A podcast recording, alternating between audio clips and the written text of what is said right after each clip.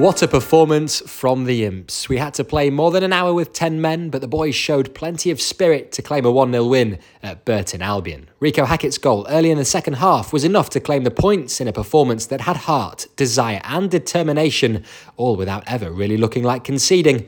We'll hear from the goal scorer, but first, head coach Michael Skubala tells us just how proud he was of his side. We knew it was going to be a battle coming here. It's a tough place to come and to get a point, let alone three points. You know, the last games we've played Burton, they've, they've turned us over, but you know what a game, and I'm just so proud of every player, every single player, to play 70 minutes with 10 men and still be, be not be passive and go after it in, in transition. I, I just I'm just so proud of all the players and, and everybody, and, and I'm so proud of all the fans. You know, pushing us to, to the end, and it's it's really good, and um, yeah, just really proud of everybody today. We'll go back to the first half and, and the two yellow cards for Alex Mitchell. What did you make of the decision? Yeah, I don't really want to talk about referees. The only thing I'll say, I've never seen two players go up for a header and one get booked for it in my time of coaching. So it's just the second one's a, a yellow card. We know he shouldn't have pulled, but it, it just set a standard in the game where lots of yellow cards then need to be put out. So for both managers, me and Mike spoke about it. It wasn't ideal, but yeah, I'm more proud of how the players dug in and got on with it, and you know at the end there how we just dug it out in last moments, and people with cramp, people with injuries.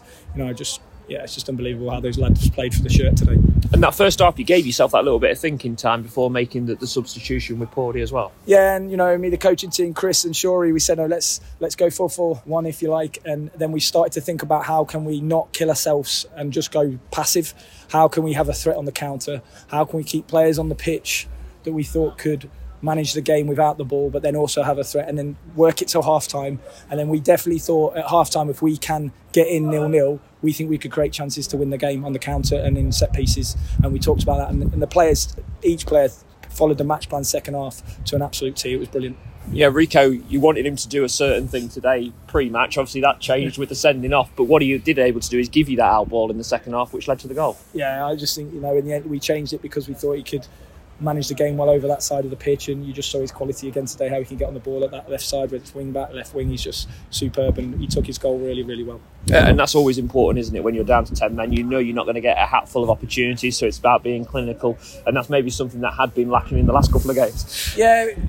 We, were, we talked about being good in transition, but we're good in transition. We're good on the counter attack. So we talked about that. Those moments will come if we defend really well, but not be too passive. We talked about dealing with their switch and how they can double up on us. So how when we land on it, pick the right moment to go. And you know, Reeco was our outball, and on the other side of the pitch we had Ethan Hamilton as outballs, and we knew that if we could get those and they started to drive up the pitch, we could get up the pitch, uh, and then hopefully our number nine, Freddie or, or, Ben when he came on, can they get in the box as well? So there was a massive plan towards it, and they just followed the plan really well. Three clean sheets now on the bounce. How proud are you of that?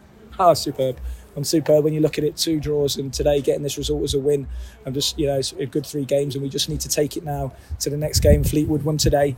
You know three 0 against Port Vale, so it's going to be another tough game. But you know if we can have the fans there like they were today, cheering us on and pushing us to the last minutes, you know, don't take for granted how much the uh, the players can hear you and helping them through. Because I'm looking at Jacko at the end winning headers, nine minutes extra time, and he's on his he's on his last legs.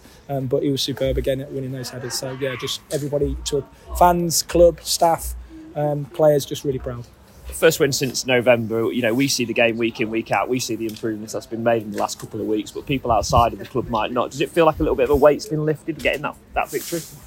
Yes, and no. I, I think we're a good team, and I keep saying. I think sometimes I say you have to follow the process, and the experience tells me as a coach that if you follow good processes and you know when the group's stronger, and you know when I said it's okay. Um, so we knew the win would come, and we've been competitive in all games, um, and we just got to kick on and, and keep pushing and keep trying. And if we take the same mentality we had with 10 today into every game, we'll do well this season. And as you say, that it talked a lot about the supporters today, and at the, the final whistle, it must be nice just to get that that moment, get that victory, get that three points, and get over the line. Yeah, I think it was a 1,200 travelling today. That's amazing. You know, it's amazing for us as a club to have 1,200 travelling fans. You could hear them the whole time. You know, we're all pushing the game and trying to win the game, and they're there with us. And every moment, you know, nil nil, you can still hear them singing and, and hoping we get big chances. And, and at the end there, just it was, a, it was a great moment for everybody that travelled and you know enjoyed their day. And, and in the rain and in the the pitch, you know, they've enjoyed the moment, which is great.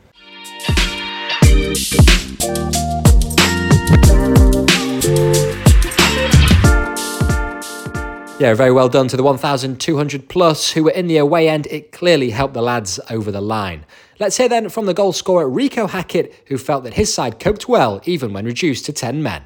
The 10 men obviously didn't help. Uh, but I think we managed it really well. Dealt with dealt with going down to ten. Um, I think it probably helped us as well. I think the first 20 minutes was really scrappy, and after the red card, the game kind of slowed down a little bit and probably played into our hands. We was able to, to, to break on the counter, and we looked really dangerous. So I think we took a lot of confidence from that, knowing that we was down to 10, but they still looked like a, a threat going forward. So we always, had, we always had confidence in, in nicking something here. I think it felt like that when we was out there, um, and the gaffer relayed that at half time. So the boys were confident. It, it, kind of felt comfortable. It didn't feel like we was under too much pressure. So, so yeah, no, it was, it was a really good game. And I think for your goal, we all expected you to hit it with your left. And then you decided yeah. to cut back inside on the on the right, and it again it was that composure, wasn't it, that probably led to that opportunity. Yeah, I mean, I've kind of seen him sort of dive in uh, for the left foot shot, so I obviously went on my right and, and, and ended up working out. Just just about got in the net. What was that like being back amongst the goals after that layoff as well?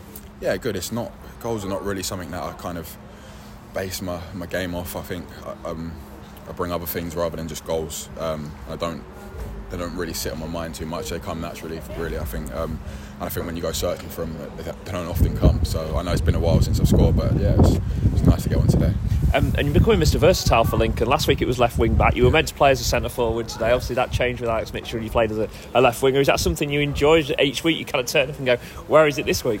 Yeah, obviously it's it's um, it's not easy. It's hard, um, but I know it's, it's a part of my game that, that can help the team and and wherever the manager decides to play me, I'm always going to give 100%. Obviously, it'd be nice to take one position and, and really lock it down and, and do the best I can there. But whatever helps the team is what you're going to do. I've always got that mentality of whatever wins this game, we're all in this game to win. So. Um, so yeah, whatever works. And we see now you've you've returned. Obviously, Ben House returning today. There really is some competition for places in that attacking third. Yeah, I think if you look at us two months ago, a month, even a month ago, um, and we obviously struggle for results and, and, and it's massively down to, to players missing. Like it's, it's hard for players when you don't have someone pushing you from behind. Sometimes you have to find it within which isn't always easy. Um, playing back-to-back games a Christmas period we had a really thin squad so it's tough. It's really tough. Um, uh, to, to go back-to-back games constantly um, and not have people to back it up it's, it's, you're always gonna it's gonna be tough for any side no matter what level you're at um, and now we've got players back in. Obviously, it's, it's easier to set, settle in with a gaffer. Um, he's got a selection of, of, his whole squad more or less now. Um, so, so naturally, you'll see see improvements in the side.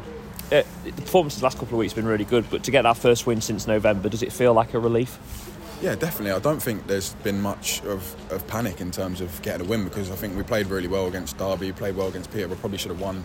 We should, probably should have taken three points from Derby. Um, so, so, it wasn't always like a, a, worry for us about getting a win. Um, obviously, games come thick and fast, so we just got to prepare for the next one.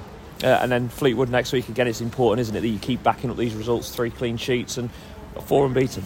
Yeah, definitely. I think when you get results like uh, Derby and, and, and, Peterborough as well, these, these games, no disrespect to them, but they, they have to be wins. Um, if we want to push and, and compete higher up the table, we can't be comfortable. Thank you for joining us as we look back on that win over Burton. Do keep your eyes peeled for our next feature interview podcast, which will be available on Monday, where we'll hear from City's strategic advisor, Landon Donovan.